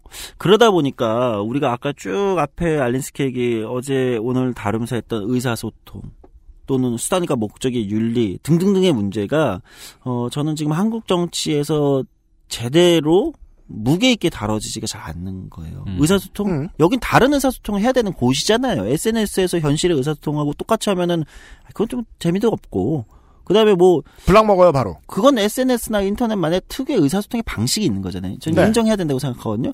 근데 그것이 모든 의사소통을 대체하진 않아요. 예, 왜냐면 SNS 안에서 우리가 뭐 제가 정의당 당원이라고 지지자라고 새누리당 당원을 제가 SNS로 설득할 수 있을까요? 저는 안 될 것 같은데요. 자신이 없어요. SNS로는. 그러나 현실에서는 제가 설득할 수 있어요. 그의 다른 경험과 SNS로 없는 다른 경험과 이야기와 대면에서 최소한 더 자신 거. 있다. 그렇죠. 네. 이게 다른 거예요. 그러니까 최근에 왜 그 미국 대선에서도 트럼프와 힐러리 싸움에서 SNS에서 힐러리 지지자들이 뭐 우리가 이긴다고 생각했는데 이게 받아왔던 충격. 그런다 실제 알고 보니 음. 완벽하게 분절된 세계에서 SNS가 음. 더 이상 트럼프 지지자들을 자기 팔로워에 있을 이유가 없으니까. 그러나 실제 이 사이 트럼프 지지자들 사이에서는 또 어마어마한 자기들의 어, 세계가 있었다는 거, 이걸 몰랐다는 거, 이런 지적도 나오지 않습니까? 음. 비슷한 일이 한국에서도 벌어지고 있는 것은 아닐까. 제가 그래서 그 NYT의 사설이었나 어디의 사설이었나 대선 직후에 미국 국토의 절반은 와이파이가 터지지 않는다. 음. 라는 사설을 보고 음. 오 과거 고대인들이 믿었던 말의 힘 있잖아요. 네. 서면이 아닌 말의 힘. 네, 그게 지금에 와서 다시 다른 식으로 주목이 되는 거잖아요. 네 맞습니다. 그러니까 연설, 토론, 재판, 의회 이런 건 대면에서 말로 이루어지는 거잖아요. 음. 이건 한 번도 인류 역사상 서면으로 가름되지 않았잖아요. 네, 근데 인터넷이 자꾸 그것을 서명과 다름없는 방식으로 가름을 하다 보니까 여기에서 마찰이 생기고 있는 거죠. 네. 공백이 생기거나. 그러니까 정치의 힘이라는 건 말의 힘이거든요. 네. 본질적으로 그거는 변한 적이 없어요. 고대 아테네 때 SNS도 마찬가지예요. 네. 네. 말의 힘. 어, 저는 그런 측면에서 한국의 정치인들과 정당들이 조직이라는 것에 대해서 조금 더 많이 고민할 필요가 있겠다. 어, 저는 그것이 뭐 똑같이 해외처럼 다 노동조합일 이유는 없, 없고요. 그게 네. 꼭또 해외 어떤 사례처럼 꼭 정당일 이유도 없어요. 다양한 방식이 있을 수 있는데, 어, 저는 그런 다양한 결사체들을 어떻게 정치가 어, 스스로 조직해낼 거냐. 이게 향후 한국 정치, 민주주의 정치를 좋게 만드는 데 굉장히 중요한 과제일 수 있다. 그리고 반대로 어, 시민들의 자발적인 결사체가 어떻게 정치하고 스스로 자기 힘을 키워서 접속해 낼 것이냐. 어, 그 과정의 수단으로 인터넷도 있고 SNS도 있고 또는 뭐 팟캐스트도 있고 라디오 뭐 여러 가지가 있을 수 있다고 생각하거든요. 네. 그러니까 그걸 어떻게 배열해낼 것이냐가 굉장히 중요한 과제일 거다. 음. 이렇게 보는 거예요. 그냥 무작위 따봉 무작위 따봉의 세계에서 어 자기의 막 말 그 무슨 향연들을 버리는 것이 아니라 현실의 세계에서 어 조직되는 그거를 우리가 많이 고민해 볼 필요가 있겠다. 이런 그, 생각해요. 뭐, SNS를 뭐, 풀한자라는 사망으로 표현하는 것은 절대 아닙니다. 네, 많은 절대 아닙니다. 파편화된 개인과 이익결사체의 사이에서 고르자라고 생각을 하면 음. 조금 더 후자로 다가갈 필요는 있겠다. 네. 알린스키의 원칙에 비춰서 본다면 네, 그런 건가요? 거죠. 네, 그런 거죠. 그리고 그 조직화된 이익결사체가 더 많은 시민과 소통하고 접속하는 걸로 예를 들면 이제 SNS나 인터넷이나 이런 것들이 있을 수 있는 거죠. 음. 예. 최근에 한국 정치를 이제 뭐 저도 정치하는 입장에서 보고 관찰하면 가장 많이 횡행하는 건 정치인들이 어쨌든 그 만들어내는 컨텐츠예요. 컨텐츠가 음. 누구를 겨냥하고 있는가라고 봤을 때 음. 명료하게 어떤 SNS 상을 겨냥하는 컨텐츠를 스스로 만들어내기 시작해서 거기서 아. 이제 경쟁이 붙는 거죠. SNS를 겨냥한다는 건 이제 뭐 우리가 이제까지 들었던 얘기에 오늘 오늘 내일 들었 어제 오늘 들었던 얘기에 비춰 보면 이렇게 해석할 수 있겠군요. SNS를 겨냥했으면 그거는 설득해야 하는 사람들의 정치적 이익을 고려하지 않은 것일 수 있다. 네. 따라서 좀 속이 비어 있을 수도 있다. 그럴 네. 위험성이 상당히 있다고 보입니다. 어제 그런 얘기 해주셨잖아요. 어, 지역의 어떠한 현안 문제를 해결하고자 해서 경험 있는 활동가가 거기에 들어갔다면 네. 거기에서 해야 될 일은 본인이 티 안 나게 모든 걸 만들어 놓고 빠지는 거라며요. 네, 인터넷 스타가 되는 건 그것들 중에 아무것도 행하지 않는 것이네요. 음, 그렇죠. 그러니까 정치인이 언젠가부터 SNS 스타, 페북 스타 이런 것처럼 작동하기 시작했을 때, 되는 건 나, 그게 되는 건 나쁘지 않은데. 그쵸? 그것만으로만 존재할 때 음. 네. 그것만으로는 아무것도 이루 언제부턴가 보면요 한국의 국회의원들이 기자회견을 따로 연다든지 정론관에 가는 것보다 SNS에 올리는 게 먼저가 음, 됐어요. 맞아요. 더 효과적이니까요. 예. 이 뒤집어서는 소장께서 그- 아까부터 계속 설명해 주신 어 저쪽 반대쪽에 가서 그 사람의 입장과 언어를 먼저 체험한 다음에 이야기하는 쪽으로 한번 생각을 해볼 것 같으면 정치인들의 입장이 전 너무 이해되거든요. SNS가 이렇게까지 대중화되기 전까지 제가 만나본 모든 정치인들은 관심에 너무 목이 말라 있었어요. 네. 내 이름을 전 국민이 다 모르는 줄 알고 있던 사람들이었어요. 오아시스를 찾은 거예요. 네. 아직 거기에서 물장구 치며 해맑게 좋아할 때라는 건 이해한다.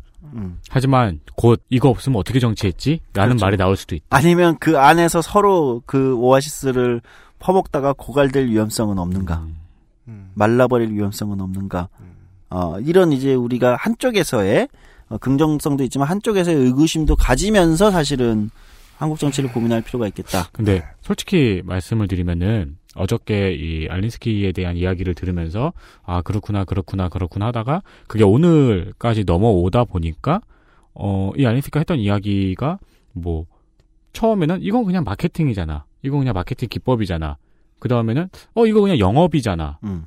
이거 그냥 경영이잖아 이거 그냥 회사에서 하는 로비잖아 라는 식으로 받아들여지기 시작. 그러니까 이게 절대 낯선 것들이라거나 무릎을 치는 방법론들이 아니라는 거예요. 정치는 모든 것이죠. 그죠? 그러니까 우리가 다 할 수 있는 것들, 익숙한 것들, 심지어 발전시켜 왔던 것들이기도 하고요. 그리고 동네 그 뭐 술 취한 아저씨 옆 테이블에 앉았을 때나 뭐 그냥 간단한 사고 났을 때 저 뭐냐 층간 소음 났을 때 이런 식으로 가가지고 싸움 말려 볼 때 다 경험한 적 있는 거예요. 그렇죠. 네. 이게 아주 중요한 지금 지적을 해주신 건데요. 그러니까 정치의 방법론 예를 들면 여기 알린스케에게는 조직화론이나 뭐 주민운동 조직론 뭐라고 얘기를 하던 이 이론들은 구체적 현실에 근거하고 있는 거예요. 음. 그러니까 살아있는 사람들의 현실 세계에 작동하는 힘에 대한 얘기. 그게 정치죠. 음. 그게 정치 학이겠죠. 학으로 얘기하면 또는 그게 방법론이면 정치 방법론이겠죠. 음. 가장 제가 직업으로서 정치를 고민할 때 고민스러운 건 특별한 무엇의 방법론이 있다고 사람들이 착각하는 거예요. 똑같이 어, 알린스키도 자기 책에서 가장 나쁜 게 소위 정치 광고를 잘못 만들고 있다. 특별한 무언가처럼 만들고 있다. 이런 거. 오바마도 똑같이 얘기하거든요. 음. 무슨 정치공학, 정치에는 굉장히 전략적이고 뭐 이런 거 무슨 대단한 뭔가에 뭐가 있, 있을 것 같은. 그럼 인터넷 보면 이제 그런 얘기들을 막 블로그 내는데 쓰는 네, 자칭 전문가들이 얼마나 많습니까? 음. 저는 대부분 그런 의미가 없는 거예요. 그거보다 훨씬 강력한 건요. 현실 세계에서 우리가 이미 일상에서 경험하는 수많은 갈등을 경험할 때 겪는 그걸 조금 체계화 시켜낸 그런 이야기들. 그게 실제 정치의 이야기이고 방법론이지 대단한 무엇이 있지 않습니다. 음. 정치 공학이란 말을 저는 사실 그렇게 좋아하지 않아요. 저는 솔직히 말하면 없다고 생각하거든요. 공학이라고 학으로 얘기할 정도로 있을까? 공학이란 건 다른 거잖아요. 역학처럼. 네. 네. 어, 근데 사실은 그건 전, 정치 공학이 아니고 의제만 다른 회사 일이잖아요. 그렇죠. 그러니까 우리가 그 스포츠 센터를 보면서 네. 평론가들 자기들도 선수들이었던 사람들이 아, 시장의 흐름에 대해서 분석해주고 리그의 흐름에 대해서 분석해주잖아요. 보는 건 재밌어요. 네. 근데 결국 리그의 흥행을 견인하는 중요한 선수들은 음, 그걸 알고 하는 사람이 아니고 음. 스테판 커리죠. 음. 그렇죠. 그게 농구의 다른 룰과 흐름을 바꾸는 거죠. 세상이 어떻게 돌아가는지는 모르겠고 음. 네. 하루 종일 3점 연습하느라 시간이 다 간 그 사람. 음. 그러니까 정치도 기본기가 튼실한 플레이어들의 모임으로서의 리그. 음. 바깥에서 볼 때는 얼떨지 몰라도 안에 있는 플레이어는 자기를 깎아나 깎고 나 깎아 나가고 계속해서 기본기에 대해서 고민하느라 정신이 없어야 된다. 음. 그리고 그 선수가 성공했을 때 그 기본기로 9m 거리에서도 언제든지 들어가는 3점 슛으로 성공을 했을 때 네. 농구의 룰이 바뀌기 시작하는 거예요. 음, 전술이 바뀌는 거 아닙니까? 네. 어. 다시 한번 저희가 늘 주장하던 정치평론가 무용론이 네. 예, 빛을 발하는 순간이다. 네. 어, 저도 대표적으로 정치평론가 무형론을 생각하는 사람입니다. 왜 그 그러다 어쩌다 잘 돼가지고 국회에 넣어놓으면 그런 바보들이 없잖아요. 하위권 중에 하위권들이잖아요. 네. 제일 안 되는 보통 평가에서 제일 잘 아- 못한다고 네. 정치 못한다고 평가받는 사람들이 그런 경우들. 그러니까 이런 게 정치야 하다가 4년 다 보내니까. 음. 예, 그 사람들은. 어, 그래서 이제 알린스키 얘기부터 이야기들을 좀 이렇게 끌어와 봤어요. 음, 하여튼 뭐 여러 가지 얘기를 해봤는데 어제 네. 오늘 뭐 미국 정치에서부터 그다음에 우리가 사실은 제가 가장 하고 싶은 얘기는 이겁니다. 직업으로서의 정치가 직업 세계이기 때문에 한 측면에서 어쩔 수 없이 거기에서 작동하는 딜레마라는 어, 굉장히 중요한 다른 어떤 영역이 있다. 네. 세상에 어떤 직업이라고 가, 자기만의 뭐가 없겠습니까? 비슷하게 있는 것이다. 다만 이제 굉장히 위험한 힘을 다루는 직업이죠. 네. 어, 위험한 힘. 이게 뭐 공사장의 공사 그 어떤 장 한 곳을 다루는 게 아니라 전 국토를 대상으로 하는 직업이잖아요. 전 사회 사람들의 생활을 때로 전 인류를 다루죠. 그렇죠. 그러니까 굉장히 위험한 힘을 다루는 어 직업이죠. 네. 음, 영역입니다. 그러나 그것과 평범한 사람들의 시민들의 삶이 다들 하나씩 연결돼 있다는 거예요. 어떤 음. 방식으로든 네. 네, 외면하고 살 수는 없는 영역. 안 그러면 잘못된 정치다. 그렇죠. 음, 그렇게 봤을 때 우리가 알린스키 얘기를 하면서 좀 제가 꼭 말씀드리고 싶었던 핵심은 어, 우리가 살아가고 있는 현실이 생각보다 어, 정치에서 중요한 논리와 원리와 원칙이기도 하다는 거예요. 음. 예, 다른 특별한 무엇이 있다고 환상을 어, 판타지를 만들어내고 거기에 우리의 현실을 짜맞출 이유는 별로 없다. 음. 어, 우리가 살아가는 현실을 먼저 인정하고 그 안에서 변화를 조금씩 추구해가는 것. 음, 이런 게 좀 더 우리한테 필요한 자세가 아닐까? 네. 어, 이런 말씀을 드립니다. 특히 왜냐면 곧 뭐 대선이 다가온다, 대선이 다가온다 하는데 음. 정권이 교체되고 대선에서 뭐가 되면은 어마어마한 변화가 있을 것 같다라는 판타지들 있잖아요. 음. 어, 저는 대부분 판타지라고 생각합니다. 그렇죠. 네. 예, 대선 끝나도 당장 그 다음날 우리의 삶은 크게 달라지지 않을 수 있어요. 아마 피 터지게 싸울 거예요. 예. 그러나 이게 비관론 냉소만은 아닌 게 그럼에도 불구하고 분명하게 변화는 있을 겁니다. 언론이 달라질 거고요. 음. 그렇죠. 우리가 접하는 뉴스가 조금씩 달라질 거예요. 네. 아르바이트 시급이 달라질 거고요. 그게 어마어마한 변화, 무슨 세상이 천지개벽하는 변화로 아마 사람한테 느껴지진 않을 거예요. 그러나 바뀌는 건 분명히 있는 겁니다. 음. 예. 오히려 그 작은 변화에 주목하는 것. 음. 그리고 그걸 얼마나 더 많이 만들어낼 수 있을 것인가. 이게 오히려 정치에서 우리가 고민해야 될 음, 과제들 아닐까? 네. 이런 말씀 드리고 싶습니다. 당장 종편들이 느끼겠죠. 신문사들도 그렇고요. 독자가 달라졌다, 시청자가 달라졌다. 네. 반년 전에 비해서. 지금 어마어마하게 느끼고 있는 것 네. 같은데요. 네. 음. 알리스키 얘기해서 말인데요.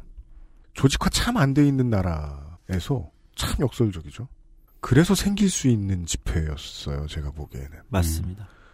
그 정치를 내가 직접 해야겠는데라고 생각하던 사람들의 필요가 해소가 된 적이 없으니까 네. 이렇게나 처음 시작해본 사람들이 원숙한 모습으로 우르르 나온 거죠. 맞아요. 필요가 있다는 걸 너무 오랫동안 알았는데 해본 적이 없었던 사람들. 저는 그게 너무 감동스러웠어요. 뭐요? 그 전 국민이 전 국민이라고 표현해 보겠습니다. 전 국민이 순식간에 내가 원래 주인인데라는 걸 깨달아 버리는 순간 음, 일주일 이주일 사이에 일어났잖아요. 그렇죠. 네. 그거를 절실하게 깨달아 버리는 그 순간. 어제 오늘 배운 걸로 강조할 지점은 이겁니다.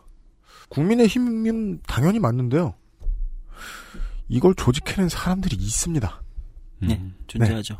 있습니다. 예. 그리고 그게 이 순간에만 조직한 건 아니고요. 음. 오랫동안의 오랜 기간 동안의 그렇죠. 노력의 축적의 결과다. 누군지 모르겠고 별로 알고 싶지 않은데요.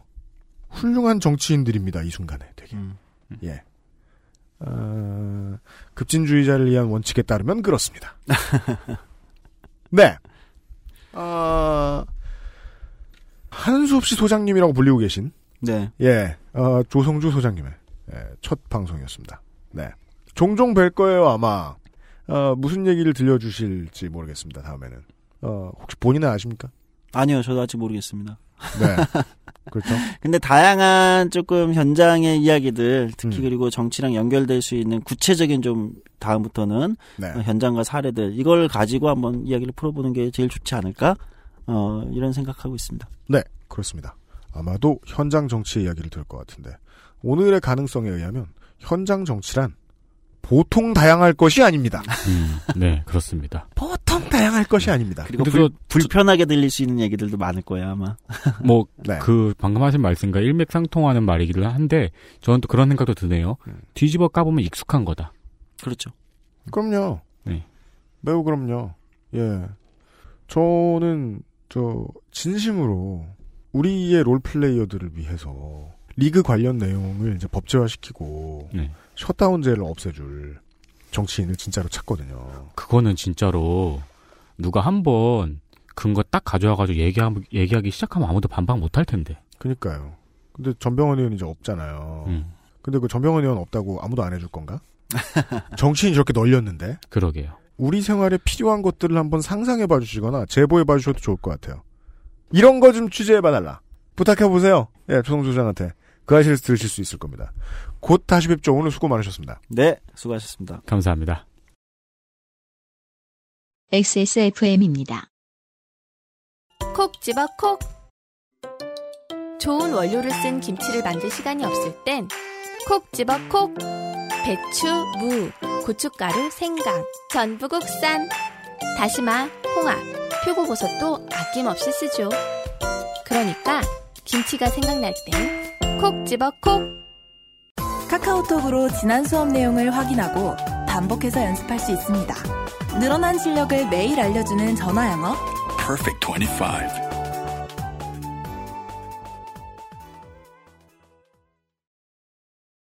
키보드가 엄청 멋있네요. 예? 키보드가 엄청 멋있네요. 제게 아닙니다. 회사 겁니다. 찾아보니까 비싼 거더라고요. 그래요? 네. 네. 아, 그죠. 우린 정치인들 나오면, 네. 그 버릇 버려간다. 우리 사무실 와서. 어떤, 어떻게요? 어, 신발 이쁘네요. 음, 키보드 이쁘네요. 맞아요. 아 그래요? 얘기 많이? 해? 아니 그럼요. 그럼요. 기계식 키보드에 대한 로망이 있어가지고. 아, 지난번에 저, 예, 김광진 전 의원은, 어, 마우스를 한참 쳐다보다 갔습니다. 마우스입니까? 이러면서 마우스를 탐내시거나 네 신발을 탐내시거나 그렇죠. 가장 심한 분들은 경치를 보면서 부동산을 탐내시는 분들. 등등등 어떻게 해요? 우리는 그러면서 에, 그 게스트들과 눈높이를 맞출 궁리를 하죠. 네. 네, 블라인드를 쳐놓거나. 네. 신발 아예 하나 주거나. 네. 등등등 여러 가지 방법으로. 네. 네. 이 방송 오래 하면서 그 가장 이제 혼자서 본능적으로 집중하고 있던 문제들을 오늘 방송에서 처음 다른 분의 입을 통해서 들었어요. 음, 네. 예. 다양한 분들을 모시면서 제가 이제 언제나 하는 고민은 일단 두 가지 층위가 있어요. 두 번째로는 청취자 여러분께 이분의 목소리가 얼마나 설득력 있게 전달될 것인가. 음. 청취자와 스피커의 갭을 얼마나 줄일 수 있을 것인가. 그리고 첫 번째는 진행하는 우리가 지금 나와 계신 분들과 얼마나 친해질 수 있을 것이냐. 음, 우리의 언어 사용 습관의 차이, 네. 우리의 경험의 차이를 얼마나 짧은 시간에 극복해낼 수 있을 것이냐. 그래서 극복 못할 것 같은 분들을 안 모셨어요. 그것도 정치적인 스탠스였던 거죠, 저의. 그죠. 더 효율적으로 해야 되니까. 네. 그리고 2017년부터는 어, 비슷할 텐데 보폭을 몇 센치씩만 늘려보려고요. 음, 음. 그래서 오늘 그 전직 NL을 몇 센치, 우리에겐 아주 어려운 시도다. 몇 센치 더 갔더니 거기에 NL이. 그니까요. 어릴 때 애들한테 맞은 적 있어요? 날 때린 애들이 많은데 다 NL로 기억해요, 저는. 아, 그 정도야. 애들이 잘못했네. 아니, 원래 NL이라는 게 이렇게 발에 채이잖아요? LA 다저스도 NL이에요. 네. 자, 조성주 소장관은 종종 뵐 거고, 아, 그, 너무 네. 억울해 하지 마세요. 네, 아닙니다. 자, 아, 예. 그것은 하기 싫다. 민주주의 수복 30주년 기념 방송입니다. 네. 앞으로 이 특집 방송은 1년 내내 종종 이어질 것입니다. 민주주의 수복 30주년 기념 방송이지만 그 정신을 이어가진 않습니다. 기억이 안 나거든요. 8살이었거든요. 그때 저는. 9살이구나. 저는 기억도 안 나네요, 진짜. 태어났을 때네요. 윤세민 기자는. 84년도. 아, 아니네. 그래도. 87년도 3살이네요. 아, 그래, 우린 기억을 못 해요. 그렇습니다. 예. 아, 근데 저는 88 올림픽은 기억해요. 네. 우리 오파 씨에서도 그렇게 얘기했는데, 어, 비둘기들이 순식간에 통구이가 되는 snuff 필름을 그때 똑똑히 지켜보고 있었죠. 아, 보- 성화 위로 날아가세요? 네. 음. 그, 저는, 아, 이것이 한국의 에, 발전된 오늘이다. 예. 보여주어야 하는 발전 때문에, 음. 예, 어떤 생명이 갑자기 훅 하고 날아가 버리는. 하지만 아, 모두가 모른 채 하는. 네. 그나마 그런 것들을 편안하게 이야기할 수 있는, 이야기해도 좀 예전보다 덜 잡혀간다. 라는 믿음이 생겨난. 네. 우리가 주인일 수도 있거나 주인이니까. 라는 믿음을 갖기 시작한 지, 한국에서는 30년이 지났습니다. 그렇습니다. 네. 우리가 뭐 윈도우즈를 버리고 새로운 OS 쓸 수도 있겠습니다만은 저희들이 꿈꾸는 것은 그냥 메이저 업데이트입니다. 음. 네. 관련된 이야기들을 올 한 해 내내 해보겠고 오늘이 신호탄이었습니다. 네. 다음 주에도 어김없이 찾아뵙 아니군요. 좀 다르군요. 다음 주에 아, 마지막 청문회. 가 있다고 하네요. 네. 네. 아, 윤세민 위원장과 예, 덕치우 아저씨와 예, 어, 친박 간사와 함께 만나 뵙도록 그 하겠고요. 덕치료 아저씨가 네. 아직 답장이 없어요. 진짜요? 네. 아 피하냐? 우리 둘이 해야 되겠네. 덕치우 아저씨 빠지면. 아니 아마 자고 있을 텐데. 네. 네. 어쨌든 간에 좀 다음 흥미, 주 청문회 흥미롭습니다. 반드시 소환하겠습니다. 네. 안 나오면 고발하겠습니다. 띠꺼움죄로 우리가 이렇게 피곤한데 그 동해명령장 발부해가지고 직접 가죠 뭐.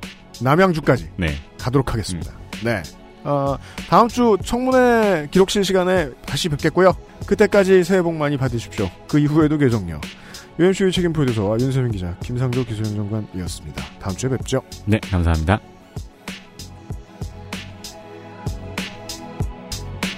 XSFM입니다. I D W K